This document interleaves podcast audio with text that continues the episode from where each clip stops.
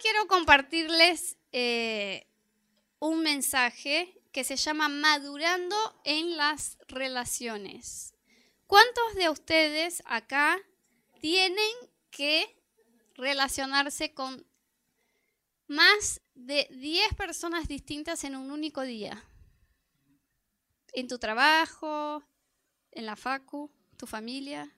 Bueno, entonces te toca ese mensaje porque nosotros eh, tenemos ese desafío, ¿no? De relacionarnos con las personas. Algunas es fácil, otras es difícil, pero la Biblia nos enseña una manera de, de, relacionarnos con las personas. ¿Y por qué yo quise llamar a este mensaje madurando en las relaciones? Saben que la Biblia nos enseña a madurar en todas las áreas de nuestra vida. De hecho, hay un pasaje en la Biblia que está en el libro de Hebreos 5, 13 a 14 que dice, el que solo se alimenta de leche es inexperto en el mensaje de justicia. Es como un niño de pecho. En cambio, el alimento sólido es para los adultos, para los que tienen la capacidad de distinguir entre lo bueno y malo, pues han ejercitado su facultad de percepción espiritual. Acá en la Biblia está hablando de una madurez que debe pasar en nuestra vida que no tiene que ver con nuestra edad cronológica. No está hablando que tenemos que madurar, como suele decir la gente, que tenemos que madurar de ser como adultos, de dejar de hacer cosas de niños. La Biblia está hablando específicamente de nuestra vida espiritual, que en nuestro caminar con Dios, si miramos nuestra vida el año pasado y el mes pasado, hoy tenemos que tener más madurez en el espíritu que teníamos antes.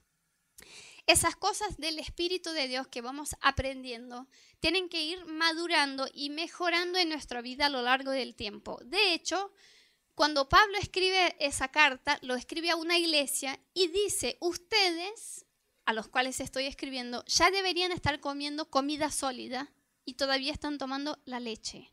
O sea, ustedes siguen aprendiendo las mismas cosas y no han madurado en su fe. Entonces yo ya debería estarles enseñando otras cosas, pero ustedes no tienen madurez para aprender. Los estaba retando mal. Pero el punto es que Dios nos enseña que tenemos que seguir madurando en nuestro espíritu, en nuestro vivir con Dios, en nuestra vida cristiana, tenemos que ir madurando. Y una de las áreas que se refleja esa madurez espiritual es en la manera como nos relacionamos con los demás. ¿Sí? Si yo estoy creciendo en mi vida con Dios, si yo estoy madurando en la fe, si estoy aprendiendo de la Biblia y estoy practicando lo que estoy aprendiendo, algo que debe cambiar y de hecho debe ser una de las cosas que la gente me mire y me diga, ¿qué te pasó? Porque vos no eras así.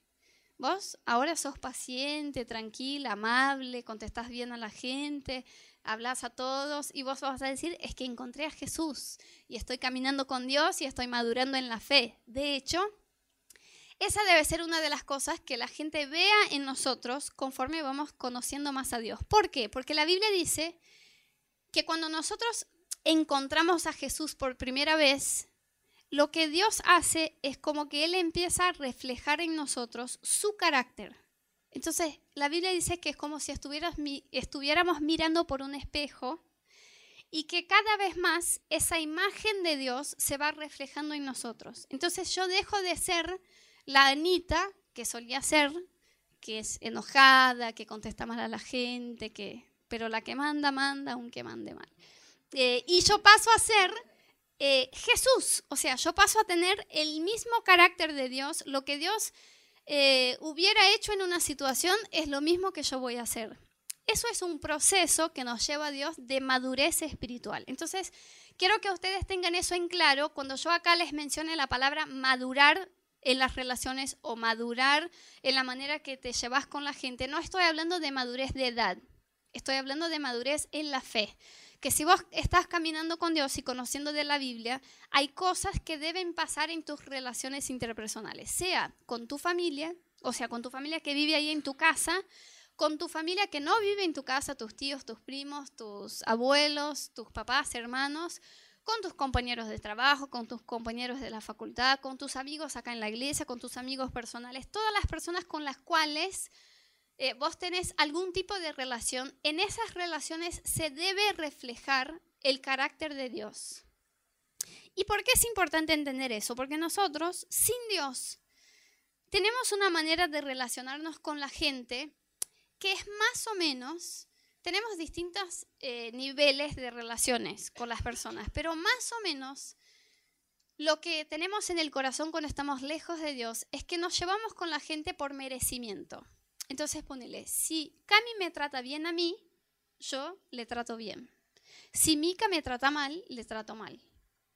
Eso es como la gente suele hacer. Entonces, si un día yo hago algo a Igman que no le gusta, él lo que va a hacer es esperar una oportunidad para devolverme lo malo que yo le hice y hacerme algo malo. Eso es como nos relacionamos nosotros como humanos con las personas, pero tenemos una cultura que está sobre nuestra cultura humana, que es la cultura del reino de Dios. Y en el reino de Dios somos llamados a amar a las personas y a relacionarnos con ellas de una manera totalmente contraria a lo que nos enseña nuestro propio corazón. ¿Sí? Entonces, la idea hoy es aprender de la Biblia cómo se relacionan las personas en el reino de Dios. Y les quiero decir algo, vamos a estar por toda la eternidad en el reino de Dios. Vamos a vivir la eternidad en la presencia de Dios. Y allá no va a haber, me llevo bien con este, con este, no. Señor, me hiciste justo mi casa al lado de la casa de Xiomara pero yo quisiera que mi casa en el cielo estuviera... No va a haber eso. En el cielo vamos a estar todos en la presencia de Dios y todos vamos a ser iguales y amarnos. Entonces tenemos que aprender esa cultura del reino de Dios antes y tenemos que vivirla ya. De hecho, la Biblia dice que una de las maneras que las personas de afuera de la iglesia iban a reconocernos como seguidores de Cristo es que iban a mirar cómo nos tratamos entre nosotros. Entonces, es un tema muy serio que llevemos la madurez de nuestro espíritu a la manera como nos relacionamos con los demás, ¿sí? Porque la verdad es que es difícil relacionarnos con las personas. Es difícil porque la gente es muy distinta entre sí, los gustos son distintos. Las personas tienen distintas expectativas, tienen distintas maneras de pensar. Y cuando ponemos todas esas personas en un mismo lugar, sea en un trabajo, en una facultad o en una familia, hay lío.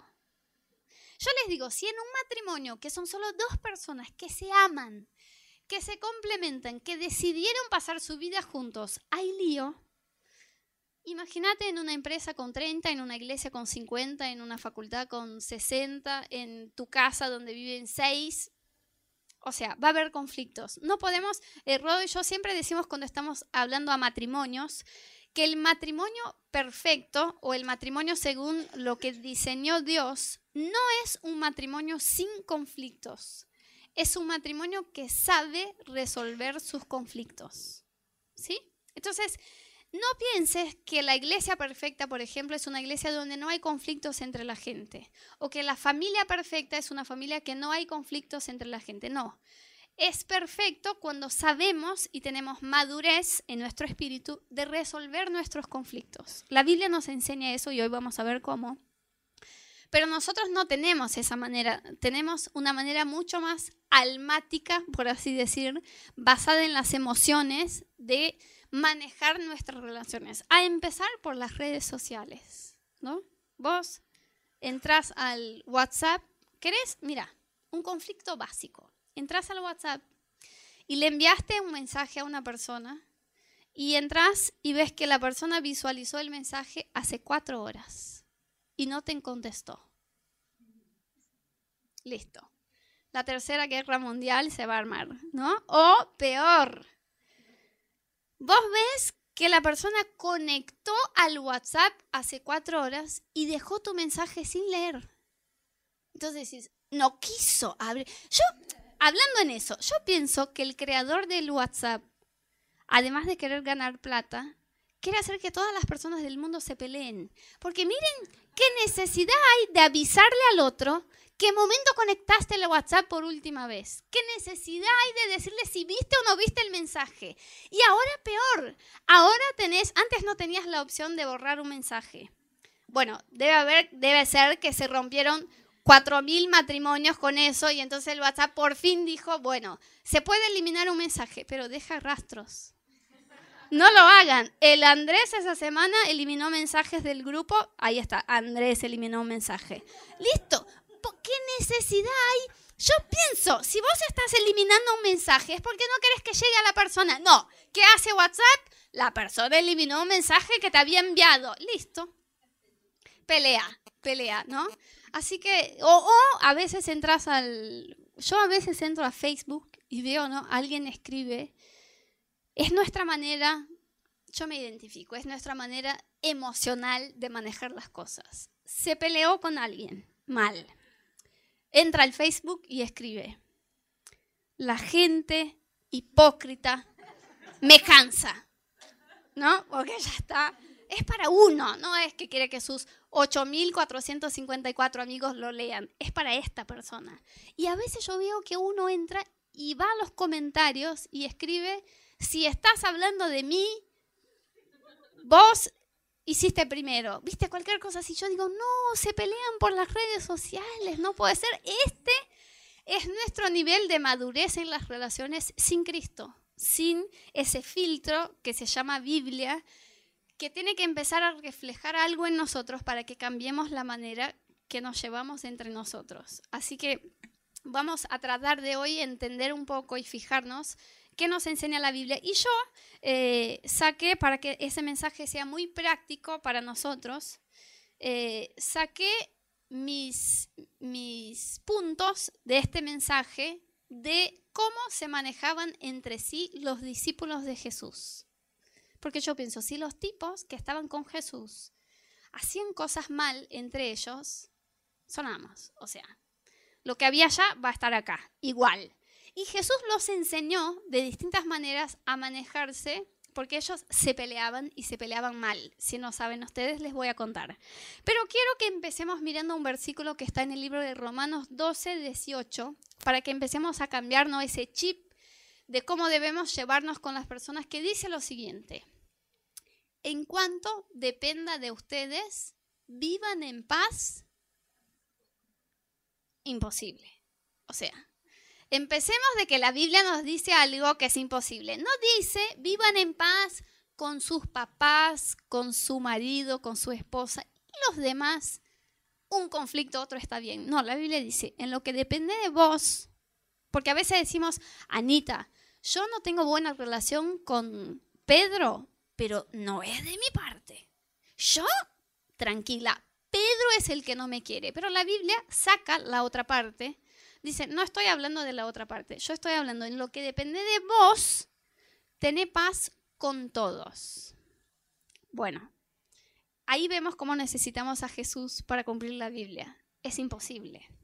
Necesitamos la presencia del Espíritu Santo, pero eso es lo que hace Dios. Va reflejando su naturaleza en nosotros para llevarnos a cumplir su palabra.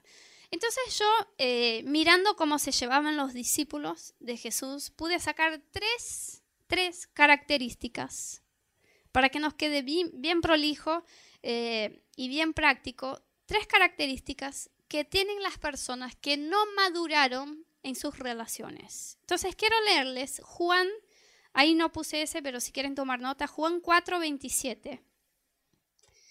Y van a ver la primera actitud de los discípulos que me llama mucho la atención. Cuando pienso que Jesús tenía que tener la paciencia de estar lidiando todos los días con gente así, me da mucha esperanza. Juan 4, 27 dice así. Y ustedes conocen la historia, es la historia de la mujer samaritana, pero en esa parte dice así. En esto llegaron los discípulos de Jesús y se sorprendieron mucho de verlo hablando con una mujer samaritana aunque ninguno tuvo el coraje de preguntarle, ¿qué pretendes? o ¿por qué hablas con ella? Entonces miren, Jesús está entrando a una ciudad que se llamaba Samaria y en esa ciudad había gente que no se llevaba bien con los judíos. De hecho, ellos eran un pueblo enemigo. O sea, cuando un judío tenía que pasar por el camino de esa ciudad, daba una vuelta para evitar entrar a la ciudad. Así era eh, el problema que tenían ellos. Jesús elige pasar por adentro de la ciudad. Y dice que cuando Jesús está justo en el medio de la ciudad, y en el pozo que, que era como el centro de la ciudad, dicen los discípulos, tenemos hambre. Y Jesús dice, bueno, anda a comprar comida. Lo que para ellos ya fue como, ¿acá? Es como el WhatsApp que digo, hay la necesidad de avisarle al otro que eliminé el mensaje. En la cabeza de los discípulos es como, Señor, hay la necesidad de comprar comida acá. Tengo que entrar a un mercado de Samaria y hablar con un samaritano y comprarle la comida y darle mi plata. O sea, para ellos ya era como, mm, bueno, van. Y Jesús empieza a hablar con la mujer samaritana. Tiene toda una charla y cuando vienen, vuelven los discípulos, yo me quedo pensando, qué torpes eran los discípulos de Jesús, que estaban delante del Hijo de Dios, que vino al mundo para dar un mensaje de amor y aceptación. Y dice la Biblia que los tipos se acercan, ven a Jesús hablando con una mujer samaritana y se sorprenden muchísimo. Y yo pienso, ¿qué pasaba por la cabeza de los discípulos? Obvio que Jesús no va a hablar con los samaritanos, porque nosotros no nos llevamos bien con los samaritanos. Ajá. Él vino al mundo para morir y dar su vida por todos y va a ignorar a un pueblo porque ustedes no se llevan bien. Esa era la, o sea, era tan normal y estaba tan ahí marcado en, el corazón de los discípulos esa actitud, que se sorprendieron que Jesús estuviera hablando con alguien de un pueblo que ellos no se llevaban bien. Entonces, la primera actitud que no tenemos que tener y que tenemos que sacarla de, nuestra vida y tenemos que llevar esa actitud a una madurez es seleccionar las personas con las cuales nos llevamos bien y las que nos llevamos mal. Les doy un ejemplo así que es una pavada. Vos llegas a tu trabajo, ponele que trabajas en una oficina. Entonces, cuando entras a la oficina hay, no sé, seis mesas y ahí están las personas. Y vos llegás y decís en tu conciencia, voy a este lado y saludo a esas dos chicas porque son gente buena, nos llevamos bien, tenemos empatía, son brasileñas, así que los brasileños siempre copados. Y estas otras cuatro no las saludo. O bueno, si vienen y me saludan, pero... ¿Qué estamos haciendo nosotros? En una pavada, ¿eh? Estamos diciendo, yo voy a elegir las personas con las cuales me voy a llevar bien. Y es más que eso. Porque a veces no está en nuestras manos el llevarse bien con otro. A veces sí, otra persona tiene problema con nosotros, pero elegimos a quién tratar bien. Y la Biblia dice que cuando alguien preguntó a Jesús, ¿cómo puedes resumir toda la Biblia, toda la enseñanza de Dios en una frase? ¿Qué tengo que hacer? Jesús contestó, tenés que amar a Dios de todo tu corazón, toda tu alma, todo entendimiento y amar a tu prójimo como a ti mismo. O sea, vos tenés que... La aposta del Evangelio es que ames a Dios y que ames a las personas, a las personas, no a las que elijas, a todas, como te amas a ti mismo.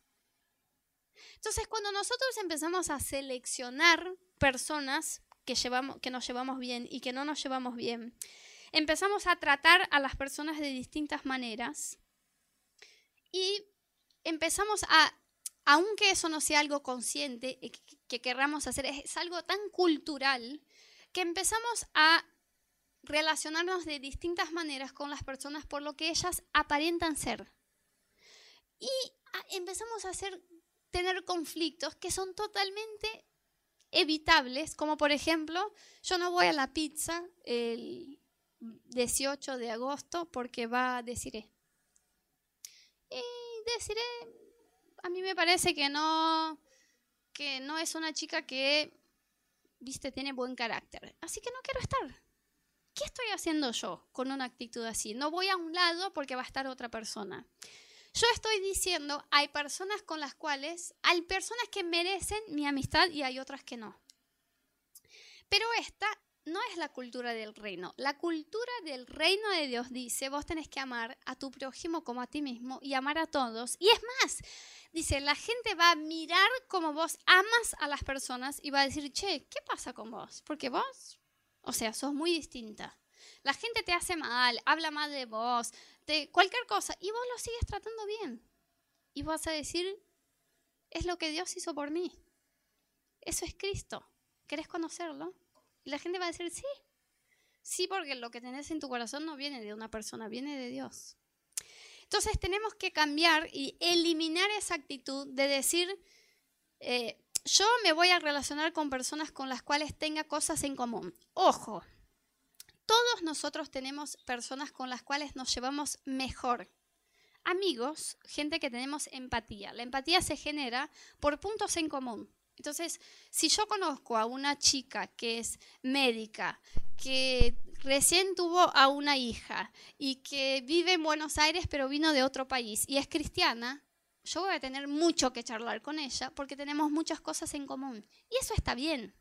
No está mal de mi parte que yo tenga más empatía con algunas personas. Lo que está mal es que yo elija a cuáles personas voy a darle la oportunidad de acercarse a mí o de tener amistad conmigo por mirarlas y decir, no, esa persona mucho no tengo. ¿Qué fue lo que hicieron los discípulos?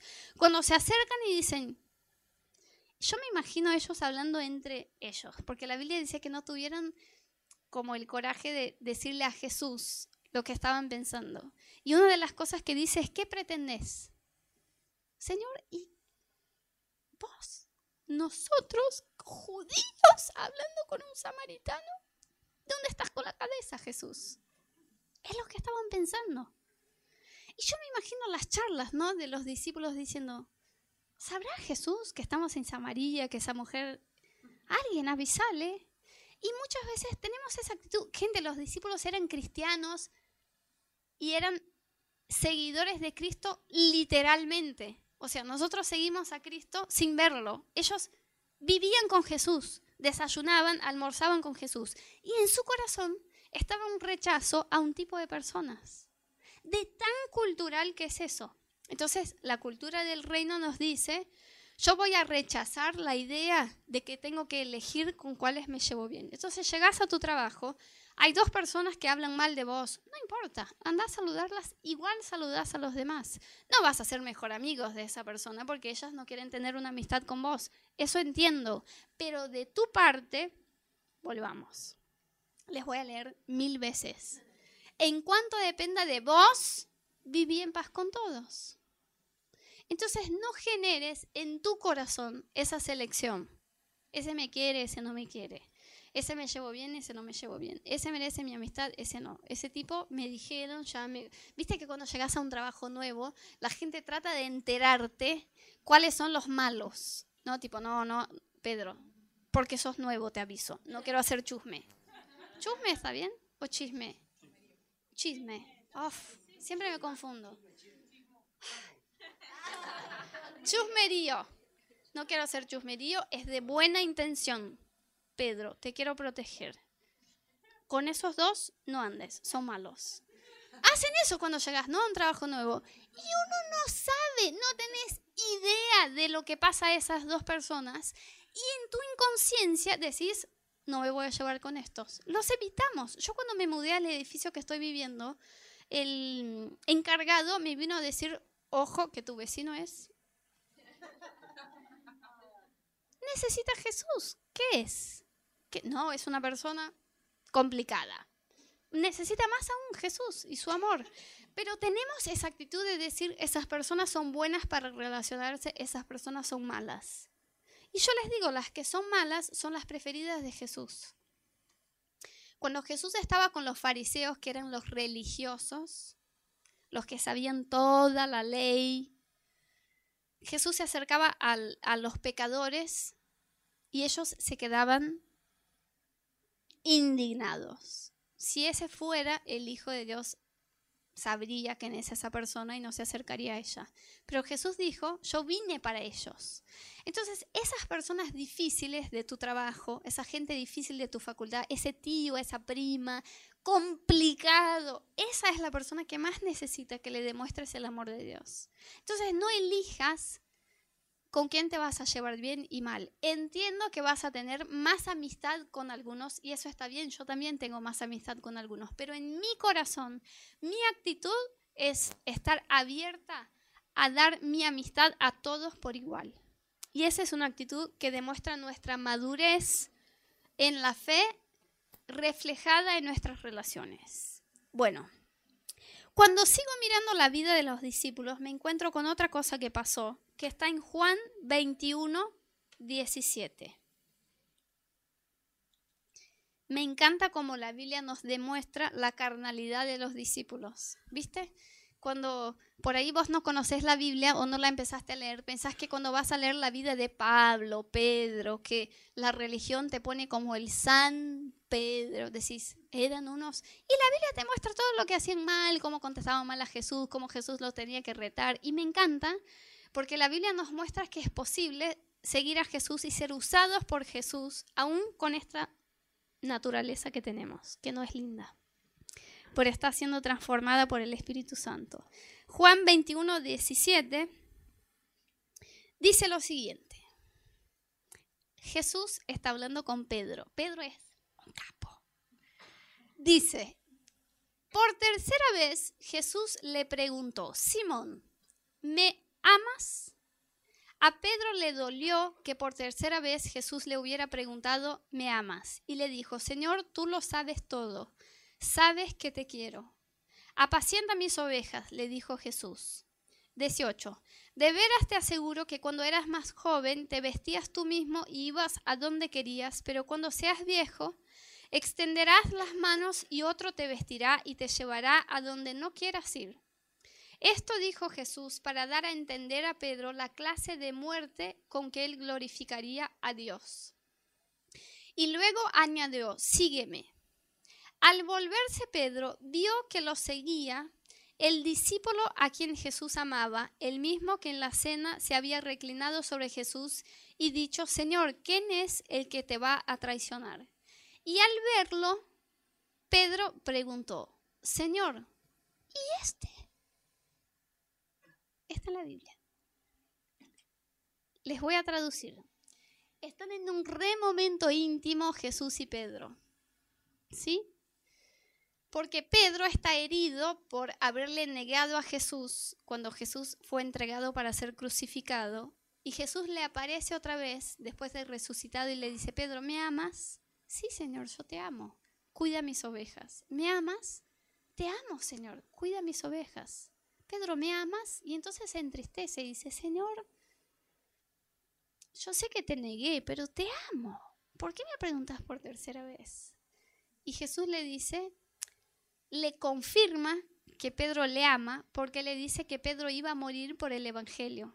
Cuando la Biblia dice eso es porque Pedro iba a morir crucificado y como que Jesús le estaba diciendo, yo tanto sé que me amas que vos te vas a entregar al Evangelio. No te preocupes con lo que hiciste, ya está perdonado. Es un momento re lindo. O sea, Dios, eh, Jesús está restaurando en la vida de Pedro esa identidad de que él sí es alguien que ama a Dios. Es un momento o sea, es una experiencia espiritual que Pedro está teniendo con Dios re linda. Mira y ve que está Juan, el discípulo a quien Jesús amaba cuando dice la Biblia es Juan. Dice que lo seguía Juan. Entonces es una charla entre Jesús y Pedro, pero Juan está ahí. Y lo que recién dijo Jesús es que Pedro tanto lo ama que se va a entregar y morir crucificado por el Evangelio. Y se le ocurre a Pedro decir, Jesús, ya que estamos. ¿Y este? Como diciendo, yo voy a morir crucificado. ¿Y Juan? No, no nos da risa. Yo pienso, el tipo está con Jesús. No, imagínate vos en tu habitación, la gloria de Dios, ángeles, una visión abierta, vos ahí en la presencia de Dios. Dios te dice algo como, te voy a llevar a hacer cosas en otro país, vos estás, Dios, qué cosa re linda, pero vas a tener que entregar todo. Yo voy a tener que entregar todo, sí. ¿Y Mica? Es como, ¿de dónde salió eso? O sea, la carnalidad, la emoción de decir que estoy mirando que el otro está ahí y digo, ¿y no amará más Jesús a este? Porque había como ese celo. Entonces la segunda actitud que tenemos que evitar es no generar conflictos. Eso les voy a explicar bien. Para mí eso es algo que se ve clarísimo en la vida de alguien que está madurando en la fe.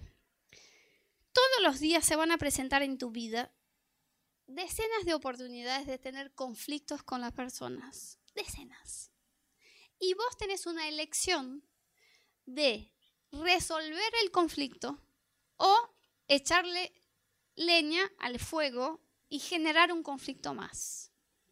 Y para mí, eso fue lo que pasó cuando, cuando pasó eso, porque Jesús no les leí el último versículo. ¿Sabes qué le contestó Jesús? Jesús le está diciendo, yo te amo, sé que me amas, vas a morir por mí. Señor, ¿y este? Y dice Jesús, si quiero yo que Él permanezca vivo, ¿a ti qué?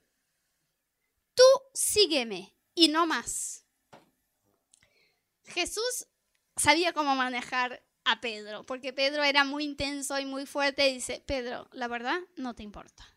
Te estoy hablando de tu muerte. Lo que quiero hacer con Juan está en mis manos. Y si quiero que no se muera, no se muere. Es como que, tómatelo, ¿no? Ay, Pedro debe estar como, ay, Señor. Pero yo digo, ¿qué necesidad había, Pedro? Estás en un momento glorioso con Jesús de decirle, ¿y Juan qué? Pero ese somos nosotros. Les voy a contar una historia. El otro día estoy en mi trabajo y había otra médica en nuestro consultorio. En cada consultorio médico tenemos una impresora porque tenemos que imprimir eh, recetas, cosas cada tanto. Entonces, en, en el consultorio de otra médica está la impresora. Y un día entra un tipo de mantenimiento y le saca la impresora. Permiso, te tengo que llevar la impresora porque me lo pidieron. Y se lleva la impresora. Esta es una pavada, pero es una de las decenas de oportunidades que se te presentan en un día para generar un conflicto. ¿Qué hizo ella? No me gustó. ¿Por qué me sacaron la impresora? Si los otros médicos tienen impresora, ¿es algo conmigo? ¿Quién le mandó a sacar la impresora? Perdón, ¿cómo te llamas? Y me vino a contar, yo no estaba, pero cuando empiezo a escuchar ya digo, no, señor, trae madurez a ese ambiente laboral, pienso yo. Bueno, dice, ¿cómo te llamas? Fulano. ¿Quién es tu jefe? ¿Qué necesidad hay? Bueno, le digo el nombre del jefe. Llama al jefe del chico de mantenimiento que vino a sacarle la impresora. Yo quisiera saber quién dio la orden de sacar la impresora del consultorio, si fue a todos, si fue solo al mío, porque vino el fulano, me sacó la impresora. A mí no me parece que corresponde está bien, puede ser que no le parezca que corresponde, pero es una linda oportunidad de evitar un conflicto. Les voy a contar qué pasó, porque me vino a contar indignada. Lo que pasó fue que ese jefe, al cual ella llamó, llamó al gerente de ella, al gerente médico. Dijo, no, teníamos que sacar la impresora porque la necesitábamos en otro lado. Pero él se enojó y llamó al gerente médico, que es jefe de esta médica. Me llamó la doctora fulana para decirme que sacamos la impresora de su consultorio, que no está bien. Yo no sé cómo ustedes manejan las cosas, pero no me parece que la doctora... ¿Qué pasa? El gerente le llama a ella para retarla por haber llamado al jefe del chico de mantenimiento que le sacó la impresora y al final se armó un lío que ella ya dice, porque yo merezco otro trabajo, esa empresa no me valora. Como que yo digo, ¿qué necesidad? Eso es un típico ejemplo de algo que es así y que alguien que no tiene madurez para llevarse con la gente no sabe ponerlo en el bolsillo y decir, ya fue. Pero no corresponde, me quedé... ¿Qué, ¿Qué, va a pasar? ¿Qué es lo peor que te va a pasar? Vas a tener que imprimir algo y no vas a tener una impresora. Vos andás a la otra sala y la imprimís. O si no, en ese momento andás a tu jefe y le decís, che, estoy sin impresora, ¿puedo imprimirla en la tuya? Se va a enterar y decir, ah, estás sin impresora, te voy a pedir una pero no se generó un conflicto. ¿Se entiende lo que quiero decir? Todos los días en tu trabajo, en tu familia, pasan cosas que vos tenés una actitud que es decir, no me gustó. Y haces de eso un lío, haces de eso un problema. Y querés saber por qué pasó, porque se levantan cosas en nuestro corazón. Así como Pedro está caminando y Jesús le, le dice, vas a morir crucificado y dice, ¿y Juan? Se levantan esas cosas que uno dice, no fue justo, no corresponde. No, a veces me piden cosas. Otro día me pidieron una cosa en mi trabajo eh, y me dijeron, algo que hacen las secretarias, me pidieron a mí. yo no te, lo iba a hacer esa tarea literalmente en tres minutos. Yo tengo dos opciones. Hacer o decir, pero vos, ¿quién te mandó? No me corresponde. O ir a mi jefe y quejarme y que es algo que como que tenemos que tener la habilidad, porque eso es una habilidad, de no tomar las cosas que las personas hacen como algo en contra de nosotros. Tomarlo como que es, una vez yo escuché una frase muy sabia que decía lo siguiente, cuando la Biblia dice, en lo que depende de vos tenés paz con todos, te está diciendo también que vos tenés siempre que leer la actitud de las personas de la mejor perspectiva, no de la peor. Por ejemplo, ponele que vos entras acá a la iglesia y vas ahí al fondo a buscar agua, tenés sed, vas a tomar agua y cuando llegas ahí justo estás llegando vos y está llegando Ale al mismo tiempo. Y hay un chiquito así de agua. Y Ale va, se sirve el vaso de agua, se toma y se va. Y vos decís, yo ya sospechaba. Ale no me quiere. Ale es creída.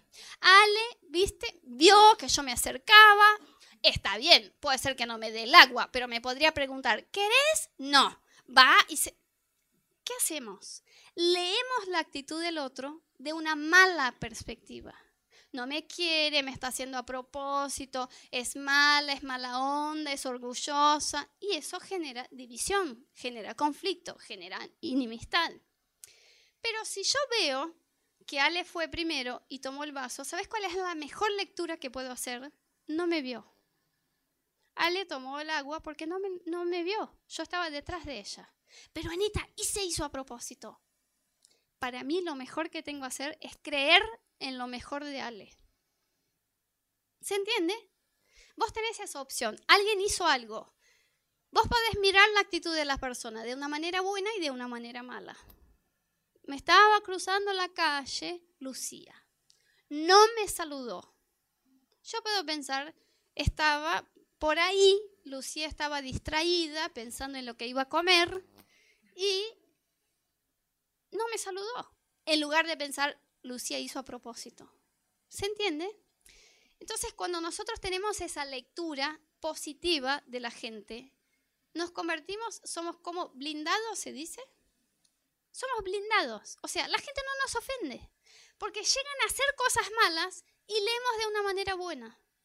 Y me encanta hacer así, me encanta. A veces yo en el fondo veo que alguien tiene una actitud conmigo que no es buena. O sea, que a propósito me quiso herir. Y yo elijo pensar, por ahí la persona estaba en un mal día, por ahí no se enteró, por ahí no fue lo que quiso decir. Y la trato bien.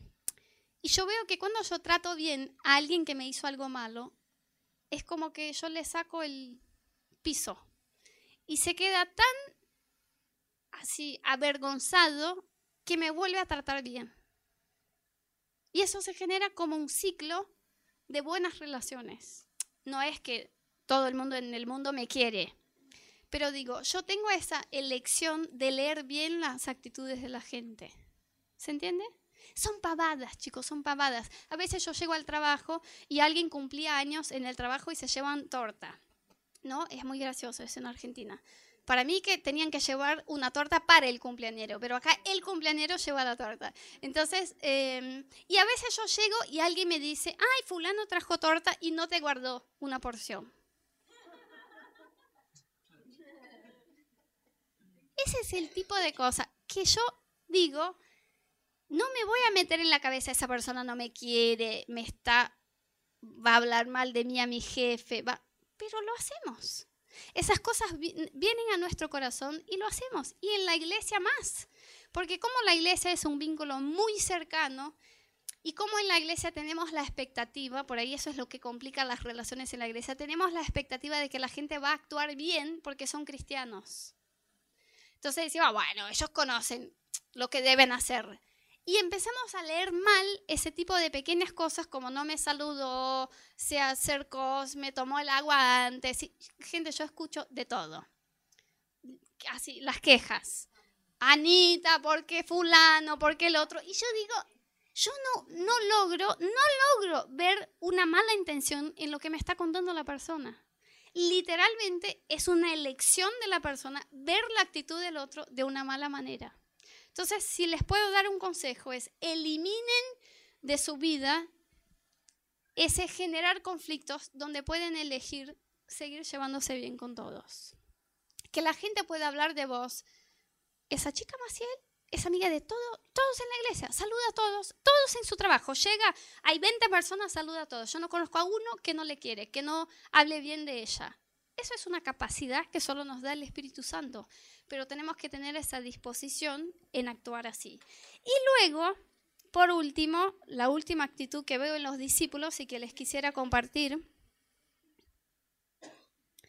es que me llama mucho la atención cómo sigue esta historia ahí en Juan 21, lo que recién leímos, dice el versículo 23, por este motivo, yo tengo una versión bien actual, por ahí no es así como dice tu Biblia, por este motivo se enteraron los hermanos, que serían los, los otros discípulos, el rumor de que aquel discípulo a quien Jesús amaba no moriría.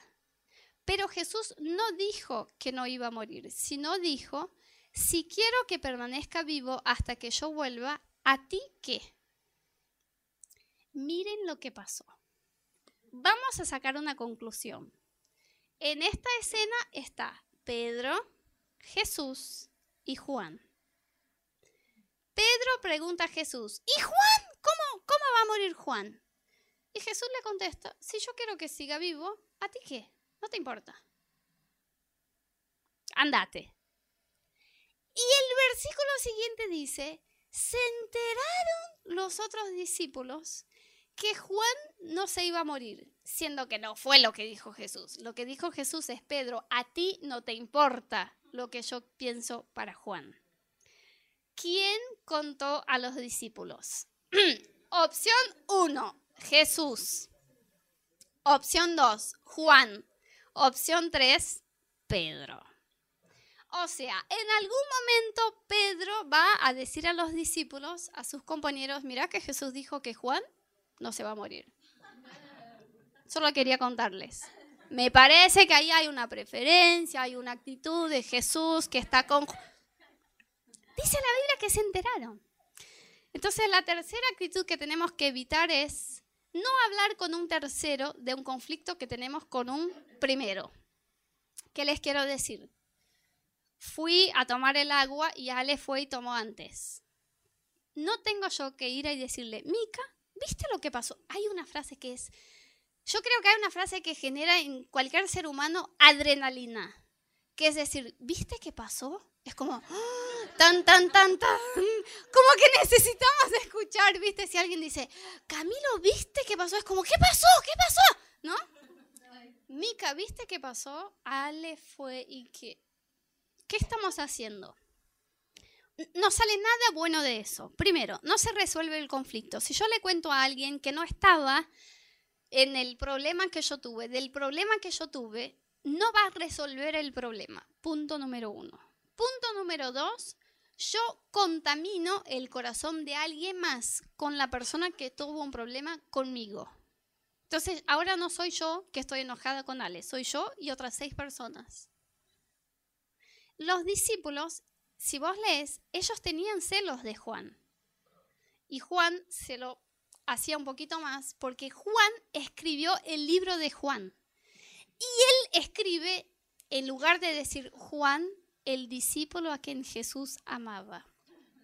El discípulo que recostó sobre el pecho de Jesús. O sea, hoy, para Pedro y los demás debía ser como, ah, ¿quién se cree este? Así eran los discípulos. Pero imagínense que ustedes que llegó a Pedro decirles y después hay un problema entre ellos de decir, Juan, me parece que todos vamos a morir. Juan, ahí viene Juan. Pero lo que hizo Pedro fue decir algo que para mi punto de vista no había la necesidad de compartirles a los demás, porque no fue lo que dijo Jesús. Lo que quiso hacer Jesús es decirle, Pedro, cállate la boca, te estoy hablando de tu vida, no de la vida de Juan. Y, y Pedro ya pasó la info de otra manera, me parece que Juan no se va a morir. ¿Se entiende? Entonces, cuando nosotros tenemos un conflicto en nuestra familia, en nuestro trabajo, en la iglesia, eh, con los amigos, en la facultad, y lo que hacemos es hacer que alguien más se entere del problema que tuvimos, estamos empeorando el problema porque estamos compartiendo esa lectura nuestra de la actitud del otro con otras personas. Y dice la Biblia lo siguiente, que hay seis cosas que Dios que a Dios no le agradan, o sea, que Dios que a Dios no le gusta. Pero hay una séptima cosa que Dios odia.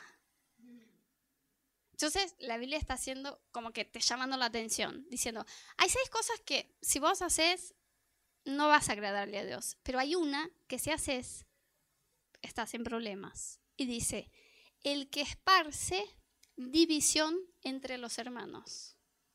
¿Qué en definitiva es eso? Yo leí mal algo que hizo Irene. Y yo voy a Maggie, a Yomar, a Bruna y digo, chicas, me parece que el cristiano tiene una manera de hacer chusmerío que es muy espiritual. Dice, Mica, Maggie, Bruna, quiero contarles algo para que estén orando.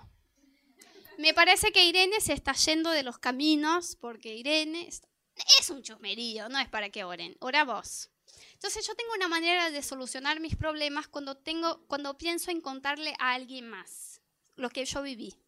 Y es así, la primera persona a quien yo tengo que contar un conflicto y trabajarlo es Dios. Entonces, si yo tuve un problema con alguien que me hirió, un problema grave, que no sea ese tipo de conflicto que estuvimos hablando, vamos a leer bien lo que hacen los demás, pero ponele que fue algo feo, yo voy a la presencia de Dios y hablo con Dios. Y digo, Señor, estoy herida, estoy enojada, no me pareció bien, no es justo, no corresponde, todo lo que quieras decir. En la presencia de Dios. Pero te pido que tu Espíritu Santo trabaje mi corazón para que yo pueda perdonar a esta persona, para que yo pueda leer bien lo que hizo o, si es necesario, que yo pueda hablarle a esa persona y resolverlo. Digamos que yo salgo de la presencia de Dios me encuentro con esa persona y todavía siento que hay algo en mi corazón que no pude lograr resolverlo. Entonces en ese momento tengo que hablar con alguien. Y les voy a decir quién es este alguien. La persona. Es la persona con quien yo tuve el problema, no es otro. Si yo salgo de mi tiempo con Dios y siento que hay algo que quedó entre yo y Lucía porque ese día me hizo tal cosa, no puedo perdonarla, no, yo tengo que buscarla a ella y decir, Lu, quiero contarte algo.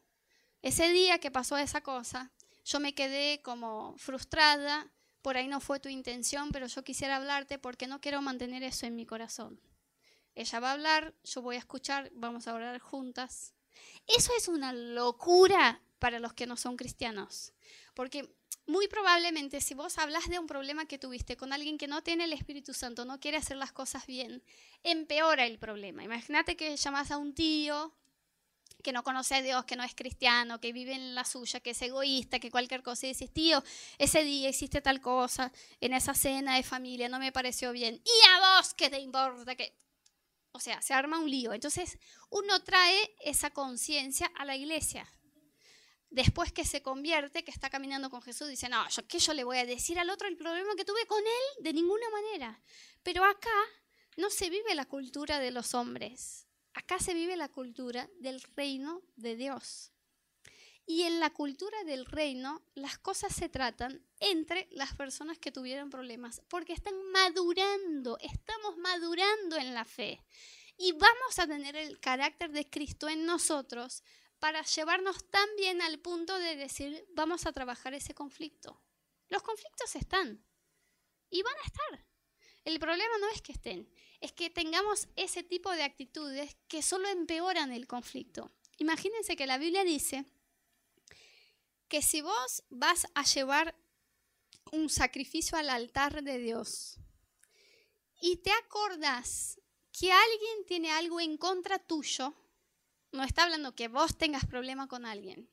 Si te acordás que Mica está enojada con vos, deja tu ofrenda, anda a hablar con la persona, resolve eso y volvé y ofrece la ofrenda a Dios. yo saco una conclusión. Está mal que yo me vaya a la presencia de Dios trayendo conmigo conflictos no resueltos con las personas. Es obvio que no vas a hablar de cualquier cosa, porque si no todos los días íbamos a estar, che, mira eso. Eso, es, eso va por el lado que yo les dije de leer bien las cosas. Pero digamos que tuviste un problema que te quedó. Te quedó algo en el corazón, algo que viste, algo con nosotros. La iglesia es, eh, Rodo siempre dice que la clase 1 de la escuela de pastores que un día vamos a tener, si Dios nos permite, va a hablar dos cosas. Una es, ya les contó, que ser pastor es como ser el muñequito ese que los chicos golpean para sacar los caramelos en las fiestas. Eso es, el pastor es este. Eh, y otra cosa que dice es que el, si vas a ser un pastor, si tienes un llamado para eso, vas a ser amigo de las críticas. Porque cuando estás en una posición de liderazgo, siempre apuntan cosas, eso me pareció bien, eso no me pareció bien. Y es así, porque es imposible, yo empecé diciendo, somos distintos, es imposible que todos pensemos igual. No es un problema ver un conflicto, por ejemplo, que vos no entiendas algo que hace el liderazgo de la iglesia. No es un problema. El problema es que lo lleves a demás personas, que generes conflictos con eso o que en ese caso no se aplica, pero que selecciones las personas con las cuales te vas a relacionar. Hay un conflicto, anda a la presencia de Dios. Porque te digo, el 70% se queda ahí. El Espíritu Santo trabaja tu corazón, vos salís de ahí y decís, che, Dios me limpió, estoy bien. Le puedo mandar un corazoncito en WhatsApp a la persona. Ay, estoy, se fue. El Espíritu Santo hace eso. Pero si no lograste, y tenés alguien con quien hablar, es la persona. Y vamos a tener madurez entre nosotros de trabajar esas cosas y seguir adelante con Dios. Y hay un versículo en Proverbios que dice, y así cierro, que cuando dos amigos hablan de sus problemas de manera sincera, son como dos cuchillos que se afilan mutuamente. Los dos salen mejor de la charla. Cuando dos amigos hablan de un problema, no de algo lindo, de un problema que tuvieron, los dos salen mejor, mejores personas. Entonces eso está bien.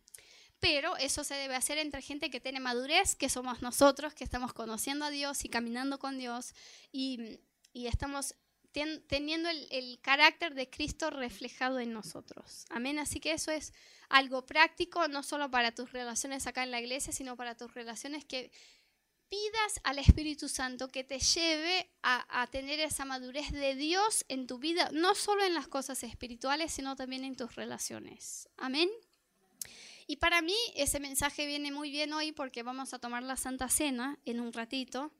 Y cuando yo era niña, cuando yo era bien chiquita, eh, mis papás hacían como si fueran campañas evangelísticas y esas campañas duraban un mes o dos meses, como la escuela que, que Cami tuvo la oportunidad de ir. Y, lo que se hacía es que se armaba un grupo de niños y adolescentes, desde 7, 8 años hasta 20 años, y se entrenaba a ese grupo durante un mes para salir y hacer el evangelismo. Todo con niños y adolescentes. Toda mi niñez yo estuve eh, haciendo esas campañas.